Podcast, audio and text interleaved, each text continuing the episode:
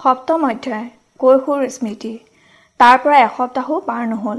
ৰাজ্য এখনৰ যুৱৰাজৰ অভিষেকৰ দৰেই সৰু সুৰা উৎসৱ এটাৰ মাজত কমল নগৰৰ তৃতীয় ৰাজবিষয়াৰ সৰু সিংহাসনখন অধিকাৰ কৰি বহিলোঁ। এই উৎসৱ যজ্ঞৰ প্ৰধান পুৰোহিত হৈছিল লক্ষ্মীনাৰায়ণ নিজেই। নাজানো কি চকুৰে তেওঁ মোক প্ৰথমৰ পৰাই চাইছে। তেওঁ অকৃত্ৰিম চেনেহৰ প্ৰখৰ সোঁতত মোক প্ৰায় উটুৱাই নিবৰ যোগাৰ কৰিছে। মোৰ সুখ সুবিধাৰ প্ৰতি তেওঁ সতৰ্ক দৃষ্টিৰ আতিশয্যাত মাজে মাজে অতিষ্ঠ হৈ উঠোঁ। লাজো লাগে। অথচ তেওঁৰে একমাত্ৰ সন্তান গৌৰীৰ সম্পূৰ্ণ বিপৰীত ব্যৱহাৰৰ কথা হয়তো তেওঁ এবাৰ ভুলতো কল্পনা কৰি চোৱা নাই। ভাগ্যে ওচৰত গৌৰী নাথাকে। থকা হ'লে আচৰিত হৈ গ'লহেঁতেন।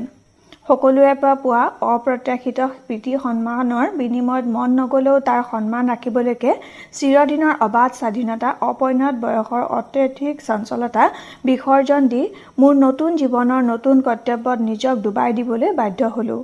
মাৰ আশীৰ্বাদ লক্ষ্মীনাৰায়ণৰ উপদেশ অকুকৰ প্ৰেৰণাত উদ্গণিত চম্পা উমাহঁতৰ চেনেহ গৌৰৱত গৌৰৱান্বিত হৈ অতি উৎসাহেৰে তাক কৰিবলৈ ল'লোঁ। প্ৰায় প্ৰতিদিনেই শুকুলাৰ পিঠিত উঠি বকুলপুৰৰ পৰা পুৱাতে যাওঁ। গোটেই দিনটো কমল নগৰত কটাই ক্লান্ত হৈ আকৌ গধূলি উভতি আহোঁ মাৰ ওচৰলৈ। মা বকুলপুৰ এৰি যাব নোৱাৰে। মই মাক এৰি থাকিবও নোৱাৰোঁ। গতিকে ৰঙাটিলাত থাকিবলৈ কৰা লক্ষ্মীনাৰায়ণৰ অনুৰোধ ৰূপালী পামত থাকিবলৈ কৰা উমা অশোকৰ অনুৰোধ ৰক্ষা কৰিব নোৱাৰিলোঁ।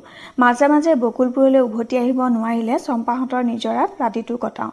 কিন্তু আচৰিত কথা স্থায়ীভাৱে তাত থাকিবলৈ চম্পায়ো মোক নক'লে। হয়তো মাৰ কথা ভাবি চম্পাৰ এই ব্যৱস্থা। মাক আগতে খবৰ নিদিয়াকৈ কোনোদিনাই তাই মোক কমল নগৰৰ ক'তো থাকিবলৈ দিয়া নাই। মায়ে চিন্তা কৰিব এই তাইৰ ভয়। কিন্তু মই ওচৰত থাকিলে যে তাই কিমান সুখী হয় সেইটো প্ৰকাশ কৰি নেদেখুৱাই যদিও মই বুজোঁ। মোৰ ভাল লাগে। চম্পা মোৰ কৈশোৰৰ খেলাৰ লগৰী। দুই মুখামুখি হ'লেই আমি তৎক্ষণাত উভতি যাওঁ আমাৰ হেৰাই যোৱা কৈশোৰৰ মাজলৈ। বকুলপুৰৰ নিৰ্জন হাবিত উমলি ফুৰা এহাল বনৰীয়া জন্তুৰ দৰে হৈ পৰোঁ। আগদিনা বিশেষ এটা জৰুৰী কামত আবদ্ধ থকাত সময়মতে বকুলপুৰলৈ উভতি আহিব নোৱাৰিলোঁ। আৰু অশোকৰ অনুৰোধ উপেক্ষা কৰিব নোৱাৰি ৰাতিটো ৰূপালী পামতে কটাই দিলোঁ। পুৱা শুই উঠিয়ে মনত পৰিল চম্পালৈ। তাই শুনিলে নিশ্চয় অভিমান কৰিব। আগতে তাইলৈ খবৰ পঠাবলৈকে নহ'ল। তাৰ উপৰিও মোৰ অভিনয় অভিষেকৰ দিনৰ পৰাই তাইক ভালকৈ লগেই পোৱা নাই।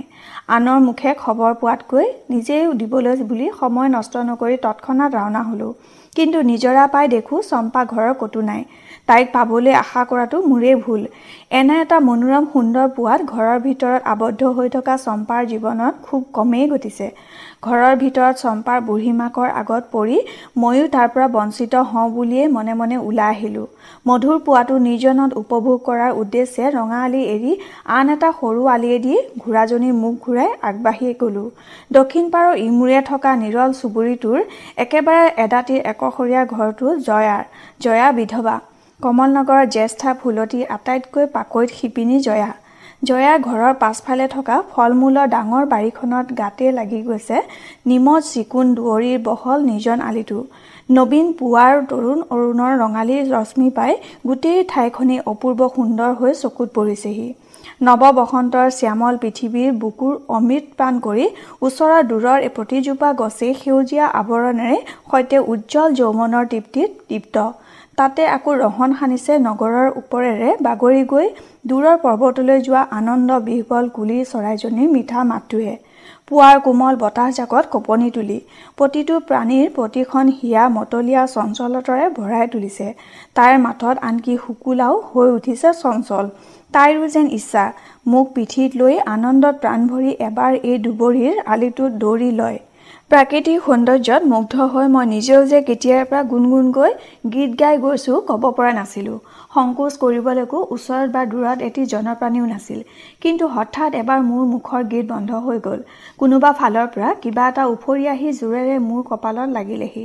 চাই দেখোঁ বৰ এটা টুপটুপীয়া পকা কলা জামু মোৰ গোটেই কপালখন ৰসেৰে বুঢ়াই জামুটো শুকুলাৰ ঠেঙৰ ওচৰত পৰিলেগৈ। যিমান দুখ পালোঁ তাতোকৈ ঢেৰ বেছি হ'লোঁ আচৰিত। কমল নগৰ এনে হাঁহ কাৰ হ'ল? যি মোৰ সৈতে এনেভাৱে ধেমালি কৰিবলৈ স্পৰ্ধা কৰে? চাৰিওফালে চকু ফুৰাই চালোঁ কিন্তু ক'তো কাকো নেদেখিলোঁ। এবাৰ চকুত পৰিল অলপ দূৰতে থকা জয়াৰ বাৰী চুকৰ কলা জামুজোপালৈ পকা পকা কলা জামুৰে গোটেই গছজোপাই ঢাক খাই আছে। সন্দেহ হ'ল তৎক্ষণাত ঘোঁৰাৰে সৈতে একেবাৰে গছৰ গুৰি পালোহি। ওপৰলৈ চাই দেখোঁ মোৰ মূৰৰ পৰা মাত্ৰ দুহাতমান ওচৰতে গছৰ ফেৰেঙনিৰ মহাৰাণীৰ ভেমত সিংহাসনত বহা দি বহি আছে অভিনৱ পোচাকেৰে সজ্জিতা ধুনীয়া এজনী গাভৰু। গাৰ চোলাটো টিকটিকীয়া ৰঙা। মূৰত বৰ এটা সৰু দয়া ফুলাম জাপি।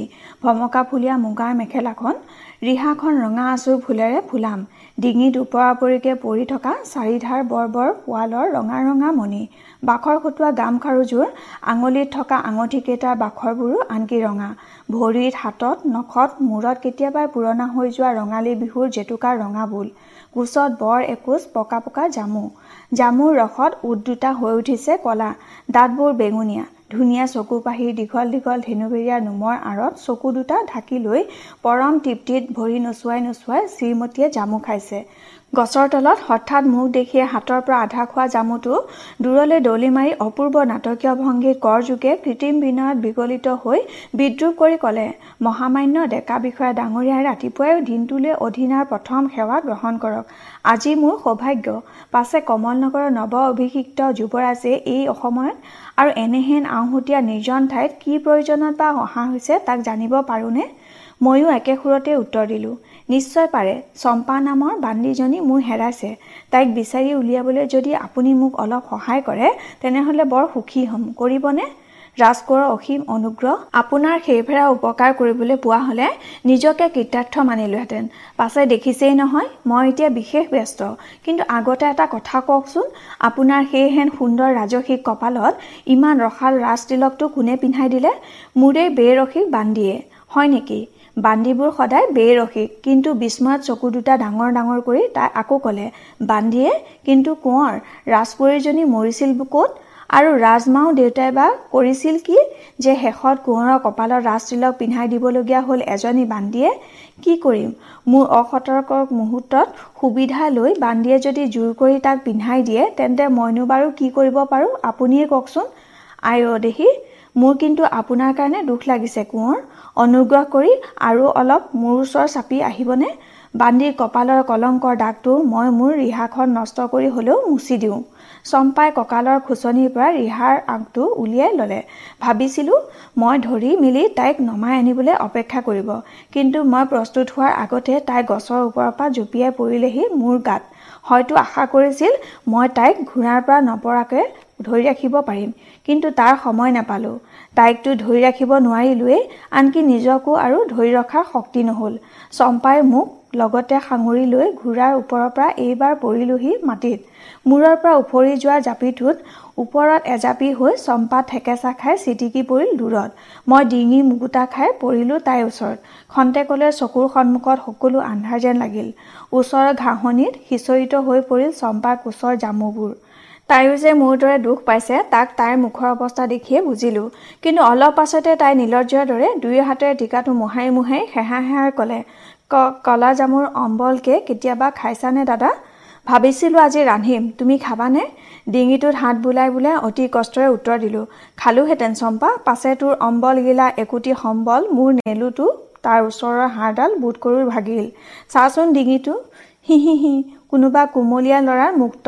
তৰল হাঁহিৰ শব্দ শুনি ডিঙিৰ বিষৰ কথা পাহৰি ঘাঁহনিত উঠি বহিলোঁ।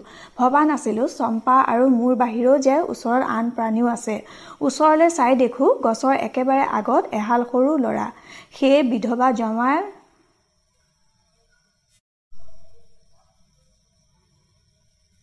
সেয়া বিধৱা জয়া আঁচলৰ নিধিৰাম আৰু চিয়াম সিহঁত হালৰ পৰা মাত্ৰ কেইহাতমান তলতে ডাল পাতৰ আঁৰত আৰু কোনোবা এজনী চেপেটা লাগি লুকাই আছে।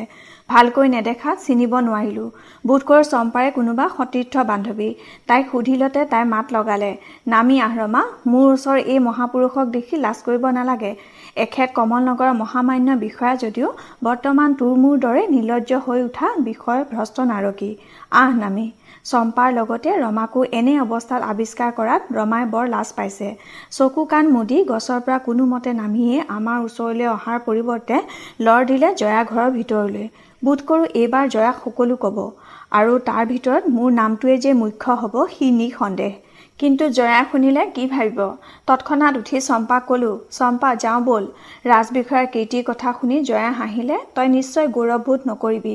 উঠ পলাওঁ। পলাব নালাগে। চম্পা লগত থাকিলে সকলোৰে সকলো দুখ কীৰ্তি যে মাৰ্জনীয় হৈ উঠে তাক সকলোৱে স্বীকাৰ কৰে। আগতে মোক জামুবোৰ বুটলি দিয়া। ভগা জাপিটো পুনৰ মূৰত পিন্ধি লৈ চম্পাই জামুবোৰ কোচত বুটলি ল'লে। বাৰী এৰি দুয়ো আলিলৈ ওলাই আহিলোঁ। তাত একেজাপে শুকুলাৰ পিঠিত উঠি চম্পাকো তুলি ল'বলৈ হাত মেলাতে তাই দূৰলৈ আঙুলিয়াই দেখুৱালে। মই পাহৰি গৈছিলোঁ। আজিকালি চম্পাই ঘৰৰ মানুহখিনিৰ বাহিৰে আনৰ সন্মুখত ঘোঁৰাত উঠিবলৈ এৰিছে। অলপ পাছতে মানুহটো ওচৰ পালেহি। লগে লগে আমাক চিনি পাই তাৰ মুখখনতো হাঁহি বিৰিঙি উঠিল। মনোহৰ ককাই দেখোঁ চম্পাই মাত লগালে। হয় চম্পা আইদেউ বোপা দেউতাক সেৱা। আপোনালোকনো ক'ৰ পৰা আহিলে? চম্পা আইদেউ চম্পাই হাঁহি উত্তৰ দিলে। অলপ ফুৰি আহিলোঁ মনোহৰ ককাই। ৰাতিপুৱা শুই উঠিয়ে শুনিলোঁ জয়া বাইদেউৰ জামু গছত বগা হাতী লাগিছে। চাবলৈ বুলি আহিছিলোঁ। দেখি গছজোপা জোকাৰি দিয়াত টপৰ টপৰকৈ ডিঙি মুকুতা খাই সৰি পৰিলেহি একেবাৰে মূৰ মূৰৰ জাপিটোৰ ওপৰত। লগত বুটলি আনিছোঁ অম্বল ৰান্ধিম। তুমি ক'ৰ পৰা আহিলা? চম্পাৰ কথাৰ ধৰণ বুঢ়া মনোহৰৰ চিনাকি। গতিকে বুদ্ধিমানৰ দৰে উত্তৰ দিলে মাথো শেষ প্ৰশ্নটোৰ। এইফালে অলপ সকাম আছিল। লগতে পথাৰখনো এবাৰ চাই আহিলোঁ। চম্পা আইদেউ পাছে বকুলপুৰৰ আইদেউৰ ভালনে? কিমান দিন যে দেখা নাই? আই মাতৃয়ে দেখিছোঁ তেখেতৰ দুখীয়া প্ৰজাবোৰক একেবাৰে পাহৰিলে। নাই পঢ়া জেঠাইদেউৰেনো তোমালোকক পাহৰিব পাৰেনে? কেলৈ পাহৰিব? সঁচা কথা মনোহৰে স্বীকাৰ কৰিলে। মই জানো পাৰ্বতী আইদেৱে আমাক কেতিয়াও পাহৰিব নোৱাৰে। আমিও নোৱাৰোঁ। কিমান বছৰ হৈ গ'ল তথাপি যেন মনত হৈ সিদিনাৰহে কথা। আপুনি নাজানে চম্পা আইদেউ তেতিয়া আপোনাৰ জন্মই হোৱা নাই। বোপা দেউতাও কেঁচুৱা। মোৰ এতিয়াও মনত আছে। যিদিনা আইদেৱে আমাক এৰি বকুলপুৰলৈ গুচি যায় সেইদিনা কমল নগৰৰ ইমূৰৰ পৰা সিমূৰলৈকে ল'ৰাৰ পৰা বুঢ়ালৈকে সকলোৱে চকুৰ পানী টুকি টুকি আইদেউক খাটিছিল। জোৰাই জোৰাই আইদেউৰ ভৰিত দীঘল দি পৰি কাবৌ কৰিছিল। আমাক এৰি নাযাবলৈ। আইদেউ কিন্তু গ'লগৈ যোৱাৰ আগতে সকলোকে সান্তনা দি কৈছিল তোমালোকে নাকানিবা মইতো তোমালোকক এৰি যোৱা নাই। বকুলপুৰ দেখোঁ কমল নগৰৰ ভিতৰতে। তোমালোকৰ মৰম চেনেহ এৰি মই বা আন কলৈ যাব পাৰোঁ? বকুলপুৰলৈ গৈছোঁ যদিও সদায় তোমালোকৰ দুখত সুখত সকলো সময়তে মোক ওচৰত পাবাই প্ৰয়োজনত মোক মাতিলেই মই তোমালোকৰ ওচৰত থিয় দিমহি। সেইদিনা আইদেউ যোৱা চাবলৈ ৰঙাটিলাৰ পৰা কমল সৰোবৰৰ পাৰলৈকে নগৰৰ মানুহবোৰে ভৰি পৰিছিল। আইদেৱে উভতি যাবলৈ কোৱা স্বত্বেও বাগীৰ পাছে পাছে আমাৰ ভালেখিনি মানুহ বকুলপুৰ পাইছিলগৈ। বাৰু মনোহৰ কয় তেতিয়া দাদা ক'ত আছিল? বাগীতে আছিল। বোপা দেউতাৰ তেতিয়া চাৰি বছৰীয়া শিশু। বাগীৰ এখন আসনত বহিছিল পাৰ্বতী আইদেউ আনখনত দেৱযানী আইদেউ। আপোনাৰ মাক তেখেতৰ কোলাত বোপা দেউতা। আৰু কোন আছিল বাগীত? আৰু কোনো নাছিল আইদেউ। চম্পাই হাঁহি উঠিল ভুল কৰিলা মনোহৰ কাই। সেই বাগীত ময়ো আছিলোঁ। মোৰ মাৰ কোলাত আছিল দাদা আৰু মই আছিলোঁ মাৰ গৰ্ভত। তোমালোকে নজনাকৈয়ে মোক সেইদিনা বিদায় দিছিলা। কিন্তু একেবাৰে দিব নোৱাৰিলা মনোহৰ কাই। মই আৰু দাদা দুয়ো আকৌ উভতি আহিলোঁ তোমালোকৰ মাজলৈ। বুঢ়াই উত্তৰ দিব নোৱাৰিলে। হঠাৎ চকু দুটা তাৰ চলচলীয়া হৈ উঠিল। ভাবিলে হয়তো ভুলতে মৃত মাকৰ কথা সোঁৱৰাই চম্পাৰ মনত দুখ দিলে। চম্পাই কিন্তু হাঁহি হাঁহিয়ে প্ৰশ্ন কৰিলে কোৱাচোন মোৰ মা দেখিবলৈ কেনে আছিল? এটা বিষাদৰ হাঁহিৰে মনোহৰে উত্তৰ দিলে সঁচা কথা কম আইদেউ। আপোনাৰ মা দেখিবলৈ আপোনাতকৈ ঢেৰ ধুনীয়া আছিল। দেৱযানী আইদেউৰ ৰূপ শুৱলা গীত যি এবাৰ শুনিছে যি এবাৰ দেখিছে সি কেতিয়াও পাহৰিব নোৱাৰে। জোনাক ৰাতি ৰঙাটিলাৰ তিনি মহলাৰ ওপৰত যেতিয়া আইদেৱে বীণ বজাই গীত গাইছিল তেতিয়াৰ কথা কি ক'ম আইদেউ? বাটৰ মানুহে নিজৰ কাম বনৰ কথা পাহৰি ৰ লাগি গীত শেষ নোহোৱালৈকে এখোজো আগবাঢ়িব নোৱাৰিছিল। পাৰ্বতী আইদেউৰ দৰে যিজনা আছিল গহীন গম্ভীৰ মৰমীয়াল সাদৰী। আপোনালোকৰ দৰেই কিন্তু এনেধৰণৰ পোচাক মূৰত ভগা জাপি নিপিন্ধিছিল কথা শেষ নকৰাকৈ মনোহৰে হাঁহি মাত মেলিলে। জাপিটো মোক দিয়ক আইদেউ। মই মেৰামত কৰি গধূলিতে আপোনাক দি আহিমগৈ আৰু আপোনালোক বেগাই ঘৰলৈ যাওকগৈ ৰ'দ বৰ চোকা হৈ আহিছে। চম্পাই মূৰৰ জাপিটো খুলি বুঢ়াৰ মূৰত পিন্ধাই দিলে। ৰ'দ অকল আমাৰ কাৰণেই চোকা নহয় মনোহৰ কাই। তোমাৰ কাৰণেও গতিকে তুমিও যোৱা আমিও যাওঁ। ভাল আইদেউ বোপা দেউতা সেৱাহে যাচিলোঁ। মনোহৰ কাই গ'লগৈ। আলিৰ মূৰৰ ভাঁজটোত মনোহৰৰ বুঢ়া দেহাটো আঁৰ হৈ যোৱাৰ লগে লগে চম্পাই মূৰ ফালে ঘূৰি হাত দুখন মেলি দিলে। তাইক মোৰ পাছফালে ঘোঁৰাত তুলি লৈ ঘৰলৈ আগবাঢ়িলোঁ। ভালেমান বাট দুয়ো মনে মনে আহি আছোঁ। চম্পাই মোৰ পিঠিত মূৰটো থৈ পৰি আছে। ইমান মনে মনে থকা স্বভাৱ তাইৰ নহয়। কি ভাবিছে তাই? চম্পা? কি দাদা? মাৰলৈ মনত পৰিছে। চম্পাই সৰুকৈ এবাৰ হাঁহিলে। মনত পেলাবৰ চেষ্টা কৰিছোঁ কিন্তু কোনোমতেই পৰা নাই। আৰু পৰেই বা কেনেকৈ? মাক দেখাতো মোৰ মনত নপৰে। বাৰু তোমাৰ পৰেনে?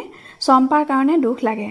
মাত্ৰ ডেৰ বছৰ বয়সত বাপেক মাক দুয়োকো চম্পাই হেৰুৱায়। দেৱযানী আছিল মাৰ চেনেহৰ সখী। মোৰ মৰমৰ দেৱী মাহী। মৰাৰ আগতে মাৰ হাতত চম্পাক তুলি দি কৈছিল বাইদেউ চম্পাক তোক দি গ'লোঁ। তাইৰ মা হৈ বাচি থকা মোৰ কপালত নাই যদিও মই জানো তোৰ গোলাত থাকি তাই কোনোদিনেই মাকৰ অভাৱ অনুভৱ নকৰে। সেই কেঁচুৱাৰ পৰাই চম্পা মোৰ লগতে ডাঙৰ দীঘল হৈ উঠিছে। মনত পৰে তাইৰ জন্মৰ কথা। তেতিয়া সময়টো আছিল আবেলিৰ শেষ মুহূৰ্ত। পশ্চিম আকাশৰ অস্তগিৰিৰ টিঙত বিৰাট ডাঙৰ সোণৰ সিংহাসনত চিৰ উজ্জ্বল অস্তমিত শেঙুনীয়া সুৰুষ ৰাতিৰ দিশলৈ যোৱাৰ আগতে শেষবাৰলৈ চাই লৈছে পৃথিৱীখন। সোণোৱালী বৰণেৰে বুঢ়াই দিছে আকাশখন। পাহাৰবোৰ গছবোৰ কাঞ্চনমতীৰ পানীবোৰ। সেই সোণালী মুহূৰ্তৰ সন্ধিখনত পৃথিৱীলৈ নামি আহে চম্পা। মোৰ তেতিয়া পাঁচ বছৰ বয়স। মনতেই নাই মই কি কৰি আছিলোঁ? হঠাৎ কোনোবা বান্ধি এজনী লৌৰি আহি মোক ক'লেহি চন্দন পোনা তোমাৰ যে এজনী ভনীতি হ'ল। আগ্ৰহ উৎসাহত দৌৰি গ'লোঁ চাবলৈ কিন্তু মোক কোনেও কোঠাৰ ভিতৰলৈ সোমাব নিদিলে। কাবৌ কৰিলোঁ। ইফালে সিফালে লুকাই লুকাই সোমাবৰ চেষ্টা কৰিও নোৱাৰিলোঁ। চাই থাকোঁতে থাকোঁতে বেলি মাৰ গ'ল। পৃথিৱীৰ বুকুৰ সোণোৱালী বোল কোনোবাই মচি দি ডুবাই দিলে আন্ধাৰৰ মাজত। মই তেতিয়াও বাহিৰত। মোক নিবলৈ মা যেতিয়া আহিল তেতিয়া মোৰ দুৰ্ঘুৰ টোপনি। সাৰ পালোঁ একেবাৰে পুৱতি নিশা। চাই দেখোঁ মোৰ ওচৰত মা নাই। ভাবিলোঁ এই সুযোগতে এবাৰ মনে মনে লুকাই ভনীটিক চাই আহিলে মায়ে গমেই নাপাব বাধাও দিব নোৱাৰিব। নিঃশব্দেহে উঠি চোতালৰ সীতা দিয়ে থকা দেৱী মাহীৰ কোঠাৰ ওচৰ পালোগৈ। দুৱাৰখন জপোৱা আছিল লাহেকৈ হেঁচা দিওঁতেই সি মেল খাই গ'ল। কোঠাৰ ভিতৰত একো শব্দ নোহোৱাত চুচুক চামাক কৰি ভয়ে ভয়ে দুখোজমান আগবাঢ়িছোঁ কিন্তু পাঁচ মুহূৰ্ততে থৰমৰ খাই ৰৈ পৰিলোঁ। এদাতিয়ে মায়ে কিবা এটা কৰি আছিল হঠাৎ ঘূৰি মোৰ ফালে চালে। মাৰ ওচৰতে বিচনাত দেৱী মাহী। ইমান পৰ মাৰ ফালে চাই আছিল। এতিয়া মাৰ লগে লগে মোৰ ফালে ঘূৰি চালে। দুয়োৰে চকুত এনেভাৱে ধৰা পৰি লাজত ভয়ত মৰি গ'লোঁ। নিঃশব্দে দুয়ো মোৰ ফালে চাই থকাত ভাবিলোঁ নিশ্চয় কিবা এটা ডাঙৰ দুখ কৰিছোঁ। যিটোৰ কাৰণে হয়তো মোক এতিয়া শাস্তি দিব। অথচ যাক চাবলৈ এনে এটা কাম কৰিলোঁ সেই ভনীটিক দেখাৰ আশা শেষ হৈ যায় বুলি। মাহঁতে মুখেৰে মতাৰ আগতে সকলো শক্তি গোটাই লৈ ভয়ে ভয়ে ক'লোঁ আৰু এনেকৈ লুকাই নাহোঁ মা। এবাৰ চায়ে যামগৈ। মোৰ এই অসহায় অৱস্থা হয়তো দুয়ো খুব উপভোগ কৰিছে। মায়ে সুধিলে মুঠে এবাৰ চাবি? কি চাবি? কপি কপি ক'লোঁ ভ ভণ্টিক মোক উচপ খুৱাই দুয়ো একেলগে এনেভাৱে হাঁহি উঠিল যে মই কি কৰিবলৈ আহিছিলোঁ তাকো পাহৰি গ'লোঁ। লাজতে মৃতপ্ৰায় হৈ ভাবিলোঁ এবাৰ কান্দি দিওঁ নাইবা কোঠাৰ পৰা দৌৰি পলাওঁ। কিন্তু তাকে কৰা আগতে দেখিলোঁ দেৱী মাহীয়ে বিচনাত উঠি বহি হাত মেলি মোক মাতিছে। প্ৰায় চকু মুদিয়ে দৌৰি পৰিলোগৈ। দেৱী মাহী বুকুৰ ওপৰত। সকলো লাজৰ পৰা মুখখন লুকাবলৈ ঠায়ে ডোখৰ পাই বাচি গ'লোঁ। ভনীটিক চোৱা আগ্ৰহ তেতিয়া মোৰ শেষ হৈ গৈছে। চুমাই চুমাই মোৰ মুখখন উপচাই মাহীয়ে হাঁহি সুধিলে ভ ভণ্টিক চাবলৈ আহি ইমান ভ ভ ভয় কৰিছিলি কিয়? উত্তৰ নিদিলোঁ দিবলৈ একো নাছিল। বিচনাৰ সিদাতিয়ে কাপোৰৰ টোপোলা এটাৰ মাজত দেখিলোঁ সৰু এখন ৰঙামুখ সেয়া ওঠৰ বছৰ আগৰ চম্পা। তেতিয়া তাইৰ বয়স মাত্ৰ বাৰ ঘণ্টা। পাছে চন্দন ভনীটিক চাবলৈ আহিলি হয় ভনীটিক দিবলৈ আনিছ কি? খন্তেক আগৰ লাজ ভয়ৰ কথা পাহৰি বিচনাত উঠি বহিলোঁ কিবা এটা দিয়াৰ কথা এবাৰ ভবাও নাছিলোঁ। তেতিয়াও তাক ভাবিব নাজানো। হাতৰ ওচৰত একো বিচাৰি নাপাই জাপ মাৰি বিচনাৰ পৰা নামি দৌৰি ওলাই আহিলোঁ। কিন্তু কিনো আনিবলৈ গৈছোঁ ক'ব নোৱাৰোঁ। মাথো এইটোৱে বুজিছোঁ যে ভনীটিক হাতত কিবা এটা তুলি দিব লাগিব। চোতাল পাৰ হ'বলৈকো নহ'ল। পিৰালিৰ কাষতে থকা চম্পা ফুলৰ গছজোপাৰ পৰা ঠিক সেই মুহূৰ্তত দুপাহ ফুল টপৰ টপৰকৈ চকুৰ আগতে সৰি পৰা দেখিলোঁ। কিবা ভাবি তাকেই বুটলি ল'লোঁ। পাঁচ মুহূৰ্তত উধাটো খাই পুনৰ কোঠাটোৰ ভিতৰত সোমালোহি। মোৰ হাতলৈ চায়ে দেৱী মাহীয়ে চিঞৰি উঠিল বাইদেউ চাহ চাহ মোৰ বোপাই লৈ। মোতকৈ দেখিছোঁ সৌন্দৰ্যবোধ তাৰেই বেছি। মই ভাবিছিলোঁ সি তাৰ কাঠৰ খুৰাটোৰহে আনিবলৈ গৈছে। ঘূৰি মোক মাতিলে আহ আহ চন্দন এনে ধুনীয়া নিৰ্মল পবিত্ৰ বস্তু এটা বোধ কৰোঁ কোনো কালে কোনো ভনীয়েকেই তাইৰ জীৱনৰ প্ৰথম উপহাৰ পোৱা নাছিল। দি দে ভনীয়েৰক উৎসাহ পাই ফুল দুপা জীৱ থকা ৰঙা ৰবৰৰ পুতলাটোৰ মুখৰ আগত তুলি ধৰিলোঁ। আশা ভনীটিয়ে এবাৰ চকু মেলি চাই হাঁহিব। বুজিব সেয়া আনে দিয়া নাই। মই দিছোঁ কিন্তু ফল হ'ল বিপৰীত। ফুলৰ পাহিত লাগি থকা নিয়ৰ এফুট তাইৰ গালৰ ওপৰত সৰি পৰাত তাই হঠাৎ ভেকুৰি কান্দি উঠিল। দেৱী তই তাক কি কৰিবলৈ লগাইছ? নামি আচন্দন ভনীয়েৰক এবাৰহে চাবলৈ বিচাৰিছিলি সেমেনা সেমেনি কৰি নামি আহিব খুজিছিলোঁ। কিন্তু মাহীয়ে পুনৰ বুকুলৈ টানি ল'লে। নালাগে বাইদেউ ই মোৰ ওচৰতে থাকক। তাৰ কুমলীয়া অন্তৰখনৰ হেঁপাহকণক আঘাত নিদিবি। এটা চুমা দি মোক হাঁহি সুধিলে পাছে চন্দন তই দিয়া এই ধুনীয়া চম্পা ফুলপাহৰ দৰে তোৰ ভনীয়েৰো যেতিয়া ডাঙৰ হৈ ফুলি উঠিব তয়ো উঠিবি তেতিয়াও তাইক এনেদৰে কণোৱাবি নেকি? মূৰ জোকাৰি দীপ্ত হৈ ক'লোঁ কেতিয়াও নকনোৱাওঁ। মইতো কান্দিব বুলি ভবা নাছিলোঁ দেৱী মাহী। বাৰু মোক ঘোঁৰাটো দিলে ভনীটিয়ে ভাল পাব। আচৰিত হোৱাৰ ভাও ধৰি দেৱী মাহীয়ে প্ৰশ্ন কৰিলে তাইক ঘোঁৰাত উঠাবি নেকি? উঠামতো ছোৱালী জানো ঘোঁৰাত উঠে চন্দন? তোৰ ভনীয়েৰে ঘোঁৰাতকৈ ফুলেই বেছি ভাল পাব। কিন্তু দেৱী মাহী ভুল। অলপ বয়স হোৱাৰে পৰা চম্পাই ফুলতকৈও কাঠৰ ঘোঁৰাহে নালাগে একেবাৰে জীৱন্ত ঘোঁৰাৰে পক্ষপাতি হৈ উঠিল। তাৰ প্ৰমাণ বছৰ দুৱেক আগলৈকে বকুলপুৰৰ সকলোৱে পাইছে। বিজুলী বেগেৰে ঘোঁৰা চেকুৰোৱাত চম্পাৰ সমকক্ষ কোনো ছোৱালীয়েতো নায়েই। আনকি বহুত ডেকাও চম্পাৰ ওচৰত আজিও হাৰ মানিব। এবাৰ ঘোঁৰাৰ পৰা পৰি বিচনাত এসপ্তাহ শুই থাকিবলগীয়া হোৱাৰ পৰাই চম্পাৰ এই অবাধ স্বাধীনতাত মায়ে প্ৰথম হস্তক্ষেপ কৰি তাক বন্ধ কৰি দিছে। তেতিয়াৰ পৰাই চম্পাই নিজৰ আসন কৰি লৈছে মোৰ পাছফালে। তথাপি মাজে মাজে লুকাই লুকাই যে পুৰণা হেঁপাহটো পূৰাই লয় তাক অৱশ্যে মোৰ বাহিৰে আন কোনেও নাজানে। হঠাৎ পিঠিত এটা ভুকু পৰাত ওঠৰ বছৰ আগৰ সুন্দৰ পুৱা এটাত মগ্ন হৈ থকা মনটো চিটিকি আহি একেবাৰে আজি পুৱা পালেহি। পাছফালে এবাৰ ঘূৰি চালোঁ। দেৱী মাহীয়ে কোৱামতে সেইদিনাৰ সেই ভেকুৰী কান্দি উঠা ৰঙা পুতলাটো চম্পা ফুলপাহৰ দৰে সুন্দৰ ধুনীয়া হৈ বাঢ়ি উঠিছেনে নাই। পিঠিত আকৌ এটা ভুকু মাৰি চম্পাই ক'লে কি হ'ল দাদা? নকলা কিয়? কি? বিৰক্তিত চম্পাই সিহাৰি উঠিল। কি কি? মাৰ কথা তোমাৰ মনত পৰে? পৰে। কেনেকুৱা আছিল দেখিবলৈ? অতি ধুনীয়া। মোতকৈও হাজাৰ গুণে বেছি। চম্পাই হাঁহিলে। ভাগ্যে ৰক্ষা দাদা। মা আজি নাই। থকা হ'লে হয়তো শেষত মাৰ লগতে মই ৰূপৰ প্ৰতিযোগিতা কৰিবলগীয়া হ'লহেঁতেন আৰু সেই প্ৰতিযোগিতাত হাৰিবলগীয়া হোৱা হ'লে মোৰ দুখৰ সীমা নাথাকিলেহেঁতেন। কিন্তু মোৰ একো ধাৰণা নাই। মোতকৈ ধুনীয়া কোনোবা থাকিলে সি দেখিবলৈ কেনে হ'ব পাৰে। তথাপি মাজে মাজে মনৰ মাজত মাৰ মূৰ্তি গঢ়িবৰ চেষ্টা কৰি চাওঁ। এই ধৰা পৰহি মই পিন্ধা বিতুপন ৰিহা মেখেলাযোৰ পিন্ধি থকা এগৰাকী বাইছ তেইছ বছৰীয়া গাভৰু। জেঠাইদেউৰ দৰে শান্ত সৌম্য। গৌৰীৰ দৰে উজ্জ্বল দীপ্ত উমাৰ দৰে চেনেহী সাদৰী মোৰ দৰে ৰূপৱতী গুণৱতী কমল সৰোবৰৰ দৰে প্ৰতিপাহ পদুমৰ দৰে শুভ্ৰ স্নিগ্ধ কোমল। এই সকলোবোৰ গোটাই লৈ মোৰ মাক থাপনা কৰোঁ। মোৰ অন্তৰত কিন্তু মূৰ্তিটো খন্তেকো ধৰি ৰাখিব নোৱাৰোঁ। সি হেৰাই যায়। সেই ঠাই অধিকাৰ কৰি আন এটা মূৰ্তি উজ্জ্বল হৈ জিলিকি উঠে মোৰ চকুৰ আগত। যিজনা মোৰ প্ৰকৃত মা। যি মাক মই হেৰুওৱা নাই। কোনোদিন নেহেৰুৱাওঁ। কোন সেয়া? জেঠাইদেউ মই মনে মনে থাকিলোঁ। খন্তেক পাছতে চম্পাই আকৌ ক'লে দেৱযানীৰ নামটো হ'লে বেছ ধুনীয়া আছিল নহয়নে দাদা? অকল নামটোৱেই নহয় সকলো বিষয়তে দেৱী মাহী আছিল তোতকৈ বহুগুণে গুণী জ্যেষ্ঠা। চম্পাই ভেকাহী মাৰি উঠিল থৈ দিয়া তোমাৰ দেৱী মাহীৰ জ্যেষ্ঠতা। মোৰ দৰে এনেকৈ পুৱাতে লোকৰ বাৰীৰ জামু গছত উঠিব পাৰিছিল ঘোঁৰা চেকুৰাব পাৰিছিল?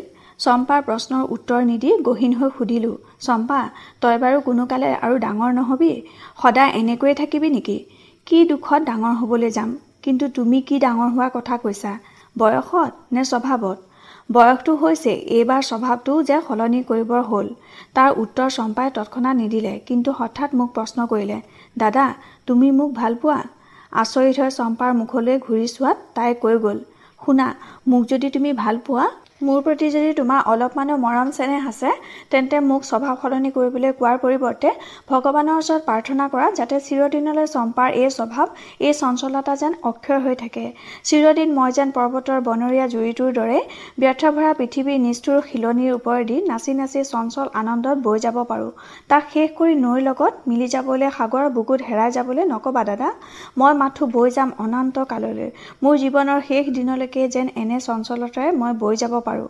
মোৰ এই স্বভাৱ মোৰ এই বনৰীয়া চঞ্চলতা সিয়েই যে মোৰ জীৱনৰ একমাত্ৰ পাঠে একমাত্ৰ সম্পদ। যিদিনা ইয়াৰ শেষ হৈ যাব ঠিক জানিবা দাদা সেইদিনা তোমাৰ চম্পাৰো হ'ব মৃত্যু।